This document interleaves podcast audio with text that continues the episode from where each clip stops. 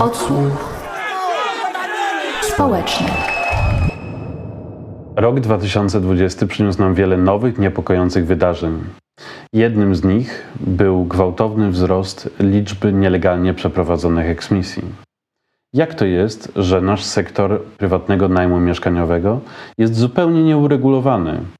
Dlaczego wchodząc w umowę najmu, zarówno właściciel mieszkania, jak i osoba wynajmująca czują się, jakby byli na z góry przegranej pozycji? Jakie są możliwości i szanse dla rozwoju sektora mieszkaniowego w epoce po koronawirusie?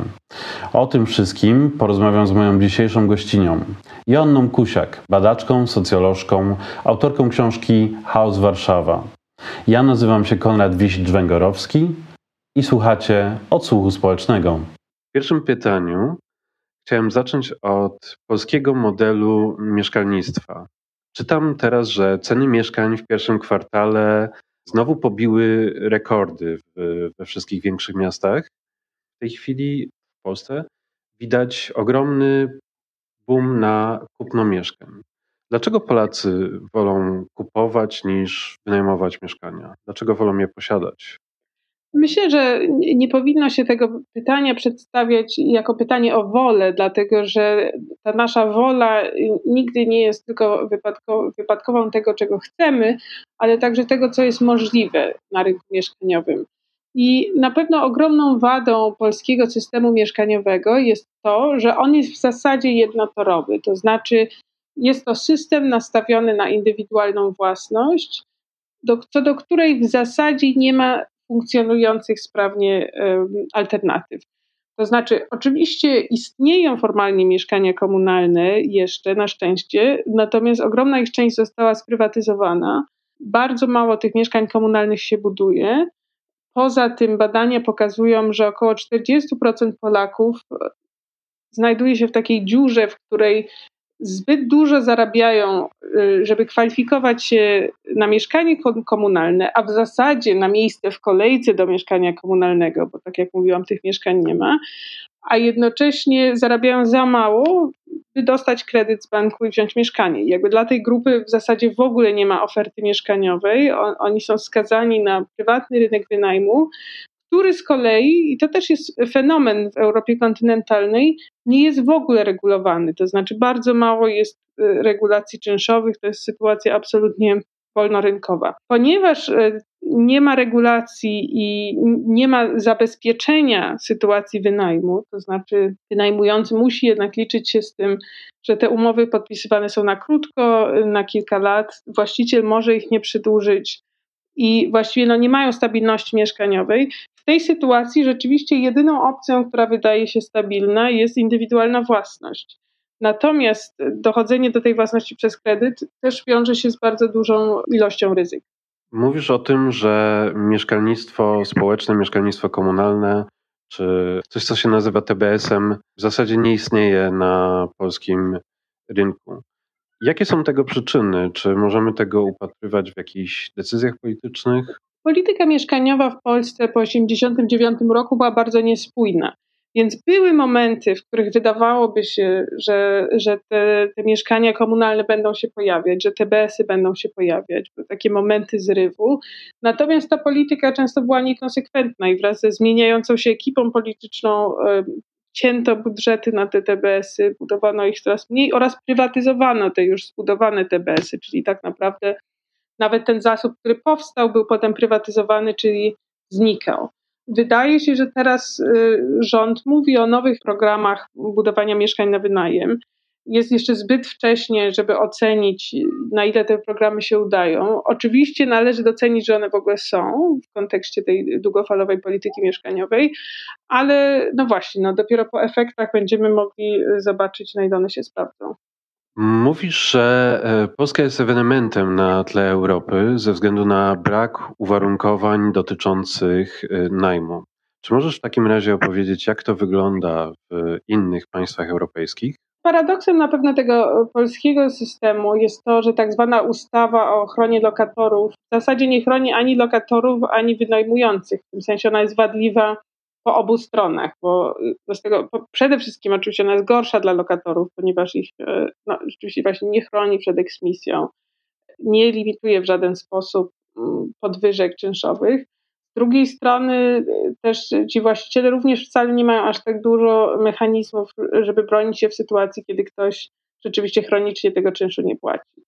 W innych e, krajach Europy kontynentalnej szczególnie, bo model anglosaski jest rzeczywiście mniej regulowany niż, niż ten model kontynentalny, ale w krajach takich jak Niemcy, Francja, Austria, Szwecja, jednak wszędzie jest cała sieć regulacji prawnych, które, no, które ustalają, jak wysoki może być czynsz, jaka jest, jakie są jego limity, jakie są warunki podnoszenia czynszu, jakie są e, no, możliwości e, ochrony tego lokatora. Tego u nas w Polsce nie ma.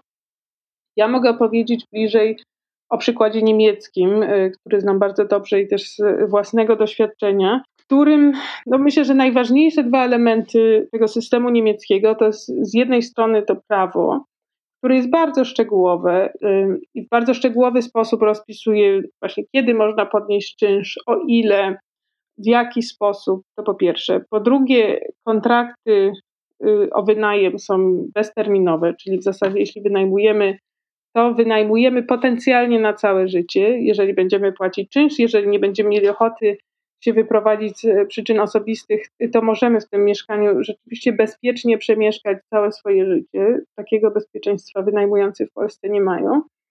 I trzecią bardzo ważną specyfiką niemiecką są związki zawodowe wynajmujących, czy związki zawodowe lokatorów. To są właściwie stowarzyszenia, nie związki zawodowe, formalnie rzecz biorąc, ale w pewnym sensie one, one działają tak jak związki zawodowe, ponieważ są takimi organizacjami, które w systemowy sposób, z jednej strony w systemowy sposób dbają o interesy lokatorów, z drugiej strony pomagają w przypadkach indywidualnych. Tu kluczowym mechanizmem jest mechanizm ubezpieczenia od kosztów sądowych. To znaczy, w momencie, kiedy wchodzimy, czy stajemy się członkiem stowarzyszenia lokatorów, takiego jak na przykład w Berlinie Berliner Mietergemeinschaft, to płacimy roczną składkę w wysokości około 75 euro, czyli no, niedużą w, stosunku do zarobków niemieckich i, i, i, tego, co ona oferuje, ponieważ ona oferuje przede wszystkim ubezpieczenie od kosztów sądowych.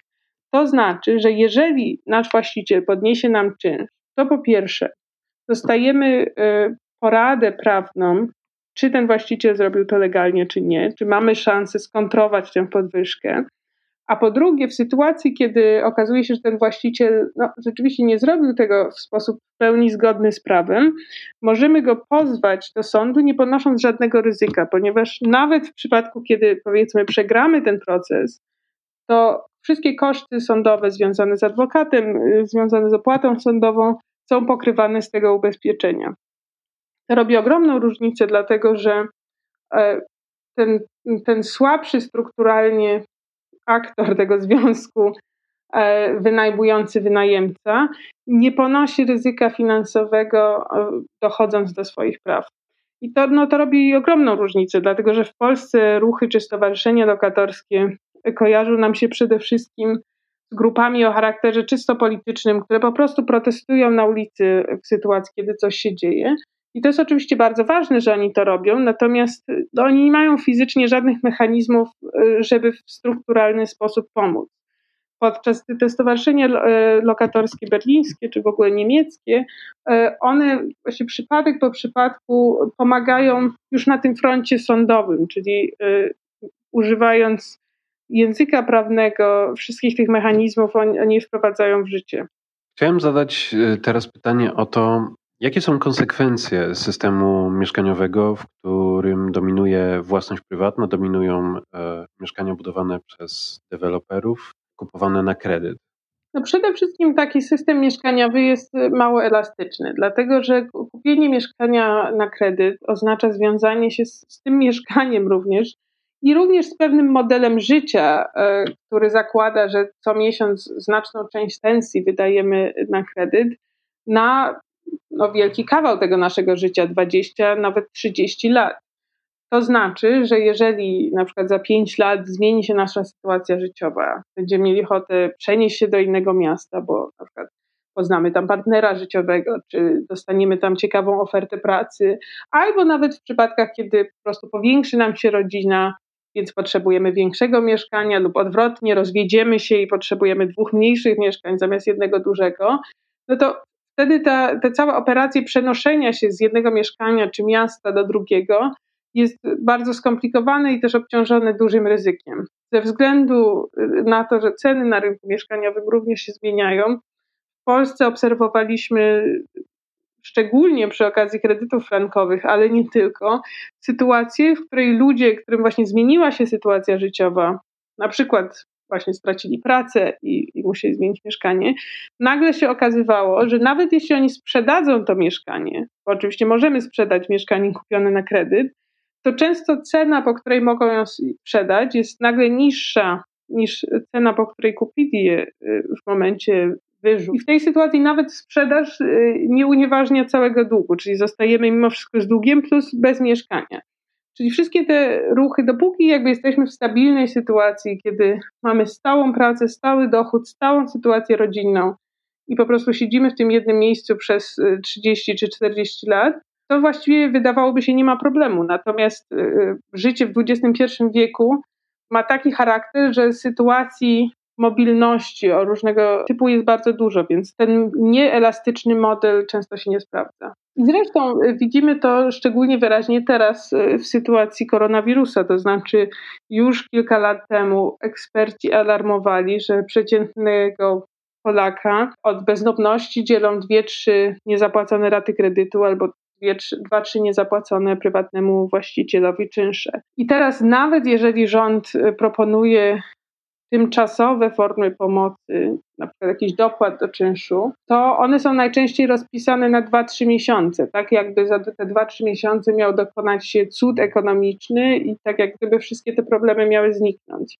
Tymczasem prognozy ekonomiczne mówią, że jednak sporo firm upadnie, że możemy się spodziewać, że sporo ludzi straci pracę, a to znaczy, że, że sporo ludzi, którzy mają kredyt, stracą możliwości spłacania go i znajdą się na progu bezdomności. I na to właściwie y, na razie nikt nie zaproponował żadnego systemowego rozwiązania. Natomiast to bardzo wyraźnie pokazuje wady tego systemu. Jakie y, takie rozwiązania systemowe mogłyby zaistnieć, zarówno żeby pomóc osobom, które posiadają mieszkanie zakupione na kredyt, jak i tym, które wynajmują na wolnym rynku mieszkanie w obliczu właśnie epidemii koronawirusa i kryzysu z nim związanego? W różnych miastach na całym świecie testuje się teraz bardzo różne rozwiązania. We Włoszech e, na pewno zamrażano też kredyty i nie, nie tyle odsuwano tą spłatę w czasie, tylko wręcz no, mówiono, tych e, kilku lat w ogóle nie, nie trzeba spłacać. To oczywiście znów jest rozwiązanie krótkoterminowe. Długoterminowo jednym z rozwiązań, które można sobie wyobrazić, e, jest coś w rodzaju odwróconej hipoteki. To znaczy, jeżeli wyobrażamy sobie rodzinę, powiedzmy, z dwójką dzieci, która, w której nagle jeden, jedno z dorosłych straciło pracę, nie mają pieniędzy, y, żeby spłacić ten kredyt. Jednocześnie druga osoba jest związana z miejscem, bo ta druga osoba w gospodarstwie domowym ma jednak tą pracę i musi zostać na przykład w Warszawie, czy Krakowie, czy y, innym z miast, w których y, tą pracę ma. No to właśnie, co oni mają zrobić, tak? To znaczy nie dostaną mieszkania komunalnego prawdopodobnie, bo na to się nie będą kwalifikować. I teraz jednym z rozwiązań byłoby Y, odwrócenie hipoteki, czyli przejęcie tego mieszkania przez państwo, czy też przez samorząd prawdopodobnie do zasobu komunalnego, y, na takich zasadach, że samorząd przejmuje spłatę tego kredytu, prawdopodobnie obniżonego w jakiejś formie, to, to wymagałoby negocjacji z bankiem. Rodzina może zostać w swoim mieszkaniu, ale to mieszkanie przechodzi długofalowo na, na własność y, samorządową czy też miejską. Czyli ta rodzina od tej pory nie będzie spłacać tego wysokiego, wysokiej raty kredytu, będzie spłacać tylko dużo niższy miejski czynsz, jednocześnie będzie mogła zostać w tym swoim mieszkaniu, które już sobie umeblowała, odnowiła, urządziła po swojemu, czyli nie ma tej, tego bólu utraty mieszkania, które często no, też ma ogromne konsekwencje psychologiczne, szczególnie w sytuacji, kiedy tracimy pracę, nagle tracimy mieszkanie, życie się e, jakby rozpada. I być może w jakiejś formie mogło też by być tak, że państwo czy też y, samorząd zwraca tej rodzinie jakąś tam y, część wkładu własnego, która staje się takim funduszem na te kilka miesięcy kryzysu. No ale tak jak mówię, ale i ta rodzina może y, mieszkać w tym mieszkaniu do końca życia, ale potem, kiedy oni się wyprowadzą albo będą chcieli właśnie przenieść się z tego mieszkania, no to ono przechodzi wtedy na własność samorządu.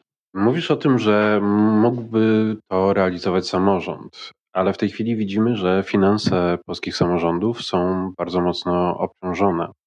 Chciałem zapytać o propozycje wychodzące ze strony um, rządowej.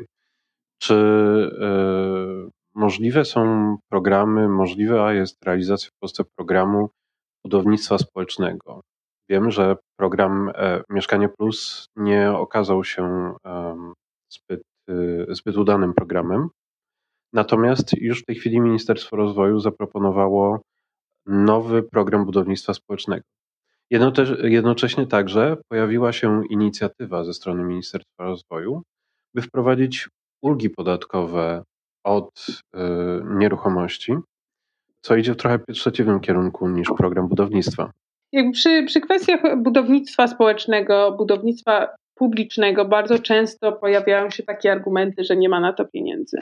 Natomiast szczególnie w sytuacji kryzysu spowodowanego koronawirusem, warto pamiętać, że polityka mieszkaniowa jest elementem polityki gospodarczej i może również stać się bardzo efektywnym e, elementem odnowy gospodarki e, po tym kryzysie.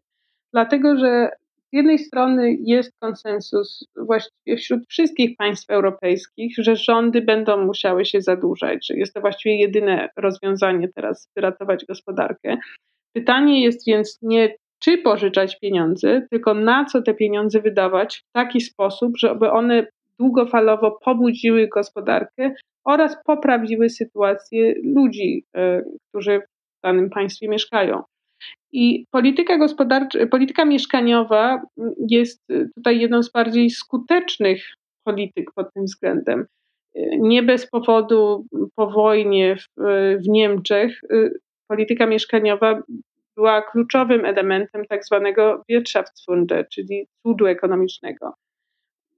Wtedy ta polityka e, mieszkaniowa niemiecka polegała na tym, że budowano tanie mieszkania i robił to i rząd, i samorząd, i wielkie firmy, po to, by zapewniając tanią pulę mieszkań, odciążyć pracodawców z obowiązku płacenia bardzo wysokich pensji. Dlatego, że jeżeli mamy tanie mieszkanie, to właściwie nie cierpimy tak bardzo, jeśli ta pensja jest troszkę niższa. Jeżeli ta pensja może być troszkę niższa, to y, możemy obniżyć koszty eksportu i jakby całą gospodarkę to nakręca, to po pierwsze. Po drugie, budownictwo y, samo w sobie też nakręca gospodarkę, ponieważ tworzy miejsce pracy, powoduje popyt na materiały budowlane, na siłę roboczą, czyli jakby wszystkie te pieniądze, które są wpompowywane w system mieszkań publicznych, z jednej strony od razu funkcjonują e, w gospodarce poprzez tą cyrkulację, a z drugiej strony długofalowo zapewniają stabilność, wspierając eksport i wspierając jakość życia e, społeczeństwa. Oraz, i tutaj to, to warto dodać też w sytuacji pandemii, y, zabezpieczając nas na wypadek następnej pandemii, ponieważ epidemiolodzy no, raczej są zgodni co do tego, że niestety ten COVID-19 to nie będzie odizolowany przypadek.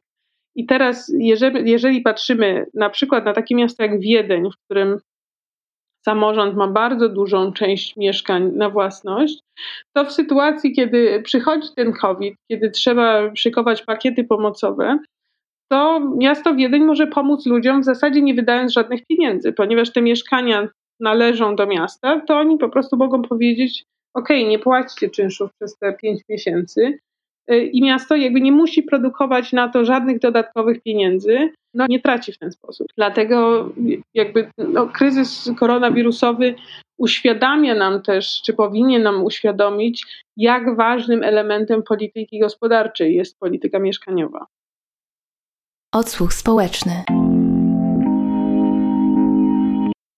Chciałbym jeszcze zapytać o perspektywę dla y, przestrzeni miejskiej jak budownictwo mieszkaniowe oparte na e, kredytach i na indywidualnych deweloperach wpływa na kształtowanie naszej przestrzeni, na nasze życie w mieście?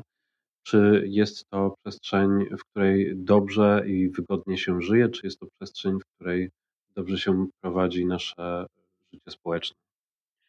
Oczywiście to, to zależy od dwóch czynników. Po pierwsze, rzeczywiście od własności, od tego, do kogo należą te działki i kto na nich buduje, ale również od y, innych regulacji prawnych. No, u nas też to, to nie jest tajemnicą, że ta polityka gospodarki przestrzennej, regulacje dotyczące planów zagospodarowania WZ, one są na wiele sposobów wadliwe. To właściwie e, nie wiem nawet od czego by zacząć, żeby to, żeby to w całości opisać. Opisałam to w swojej książce Chaos Warszawa. Myślę, że w miarę szczegółowo. Natomiast, no tak, w sytuacji, w której z jednej strony cedujemy budownictwo mieszkaniowe na prywatnych deweloperów, z drugiej strony mamy wadliwą politykę kształtowania przestrzeni, no to niestety często kończy się to bardzo trudną i taką miejską, ale jednocześnie niemiejską przestrzenią. No, jednym z klasycznych przykładów tutaj jest warszawska Białołęka, która jest owszem bardzo zielona i, i owszem ma bardzo silną grupę mieszkańców, które od lat stara się naprawiać tę przestrzeń,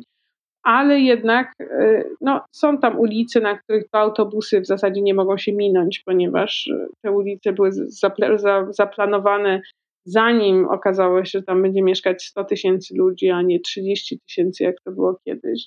Mamy sytuację ciągle niedoboru miejsc w przedszkolach, żłobkach i szkołach, brak jakichś tam podstawowych usług publicznych.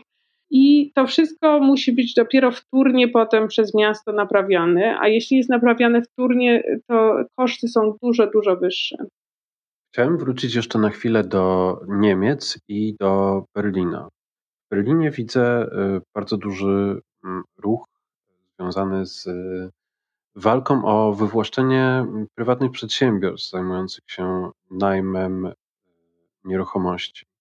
Skąd wziął się ten problem i jakie w tej chwili są efekty tej walki? Co udało się osiągnąć?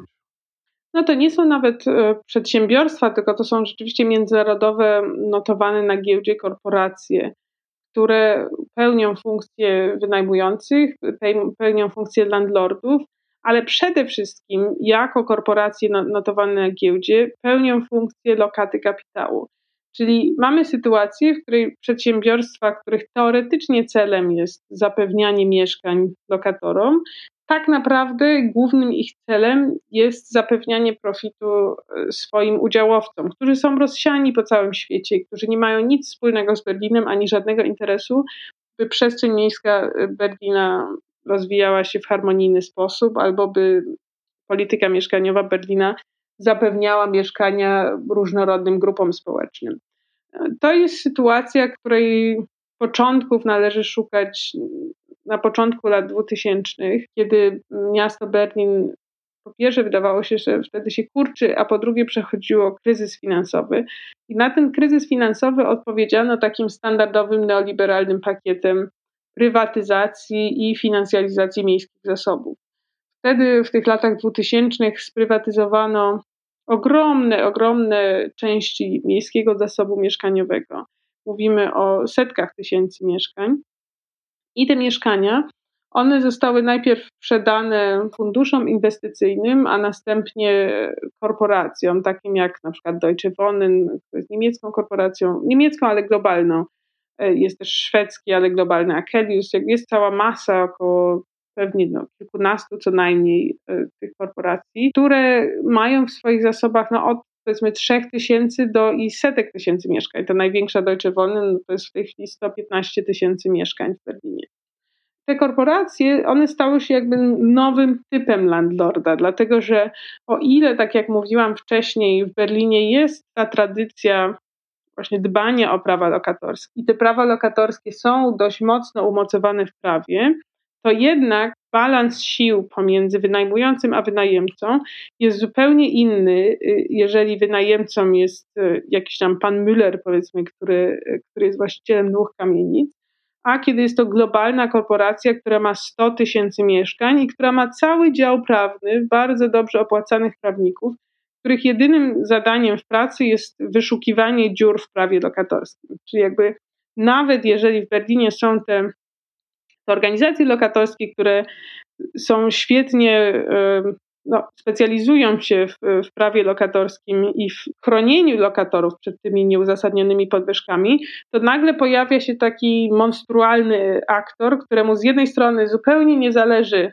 na tym e, lokalnym stanie miasta, dlatego że klientami tych korporacji, jeszcze raz powtarzam, nie są lokatorzy, tylko są e, udziałowcy, którzy często nie mają nic wspólnego z miastem. A po drugie, są to spółki o ogromnym kapitale i ogromnym właśnie też potencjale e, ekspertyzy prawnej i wynajdowania nowych kruczków prawnych, żeby te czynsze jednak podnieść, a muszą je podnosić ze samej swojej zasady, ponieważ od nich udziałowcy oczekują tego podnoszenia czynszów po to, żeby podnieść zyski z zainwestowanych pieniędzy. Po wielu latach różnego rodzaju walk, walk lokatorskich, tradycja ruchu lokatorskiego w Berlinie, pamiętajmy, sięga XIX wieku. Więc mówimy też o dobrze zorganizowanej sile politycznej.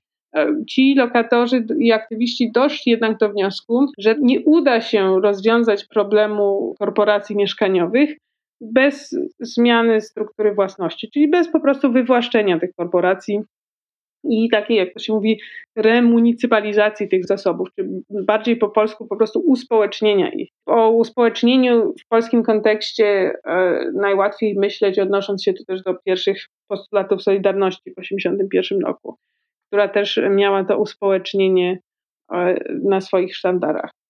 To jest bardzo ciekawy przypadek w Berlinie, dlatego że niemiecka konstytucja zawiera taki artykuł, artykuł 15, który rzeczywiście umożliwia uspołecznienie ziemi, kluczowych branż gospodarki lub też zasobów naturalnych. Uspołecznienie, czyli właśnie wywłaszczenie jakichś tam prywatnych podmiotów i przejęcie tych zasobów dla celów publicznych przy argumentacji właśnie, że chodzi o dobro wspólne. Historia tego artykułu jest taka, że w 1949 roku, kiedy pisano niemiecką konstytucję, ona była pisana też przez bardzo ciekawy zestaw legislatorów, którzy od prawa do lewa, mimo różnicy w poglądach politycznych, oni byli też połączeni jednak doświadczeniem prześladowania przez nazistów i świadomością, że władzy ekonomicznej można bardzo łatwo użyć do tego, by zagrozić demokracji. Ta świadomość y, wynikała po prostu z pamięci o tym, w jaki sposób wielkie koncerny niemieckie pomogły Hitlerowi w dojściu do władzy. Więc ten artykuł 15 został stworzony jako takie narzędzie, które umożliwia państwu złamanie monopolu ekonomicznego w sytuacji, kiedy ten monopol zagraża dobru społecznemu i demokracji.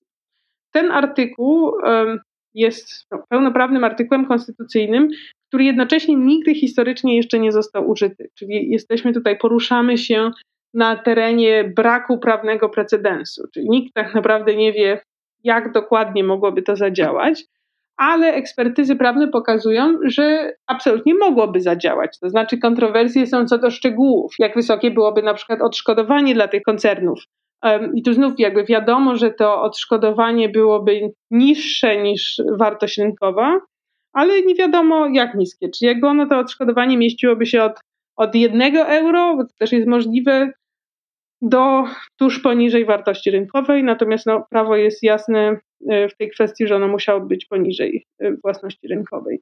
I teraz ta inicjatywa, która zmierza do tego wywłaszczenia, jest o tyle ciekawa, że nacjonalizacje, wywłaszczenia bardzo często kojarzą nam się z takim jednak autorytarnym, odgórnym systemem rządzenia.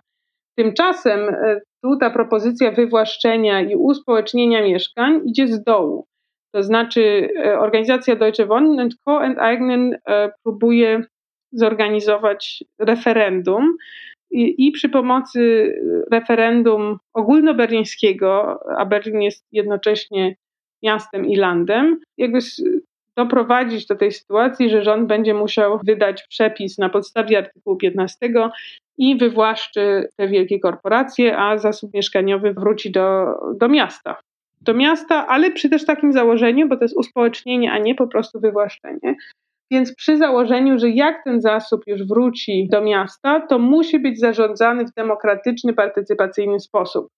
Czyli ten przepis również zabezpiecza nas przed taką wizją scentralizowanych zasobów, które zmieniają się, no to co też często pojawia się u krytyków zasobów publicznych, czyli w taki bardzo sztywny, niedemokratyczny, arbitralny aparat, który trzyma ogromne zasoby, zasoby ale tak naprawdę nie jest rozliczany z tego, w jaki sposób ich używa. No jakby tutaj by tak nie było, już z samej istoty tego artykułu 15 musielibyśmy wyobrazić sobie taką sytuację, w której te zasoby są i zresztą e, ten ruch Deutsche Wohnen and Eignen przygotował bardzo szczegółowy dokument, w którym pokazuje, jak ta nowa instytucja mogłaby w demokratyczny sposób działać i zarządzać tym, tym zasobem mieszkaniowym. Czyli no, mamy tutaj ciekawą, taką bardzo demokratyczną, e, z zakresu demokracji bezpośredniej inicjatywę, która przenosi ten impuls nacjonalizacyjny, wywłaszczający jakby z góry na dół, czyli od państwa centralnego w stronę oddolnej inicjatywy społecznej. Powiedz mi, na jakim etapie teraz znajduje się e, ta inicjatywa? W Berlinie procedura organizowania powszechnego referendum polega na tym, że najpierw zbiera się 20 tysięcy podpisów i to już się stało, to znaczy e, inicjatywa Deutsche Wohnen Co. Enteignen zamiast nawet tych 20 tysięcy wymaganych e, podpisów zebrała 77 tysięcy podpisów i przekazała je Senatowi Berlińskiemu w czerwcu zeszłego roku, w czerwcu 2019. Potem jest taki okres, w którym Senat Berliński musi zatwierdzić prawidłowość tej, prawną prawidłowość tej propozycji referendalnej oraz dać zielone światło do następnej fazy referendum, w której tych podpisów trzeba zebrać chyba 160 albo 170 tysięcy, czyli sporo więcej.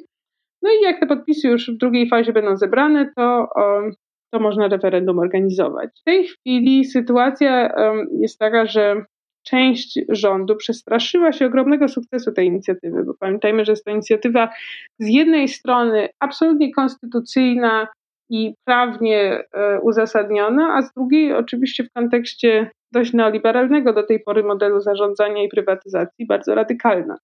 Władze Berlina też są w tej sprawie podzielone. Partia lewicowa i Partia Zielonych, część Partii Zielonych wspiera tę inicjatywę.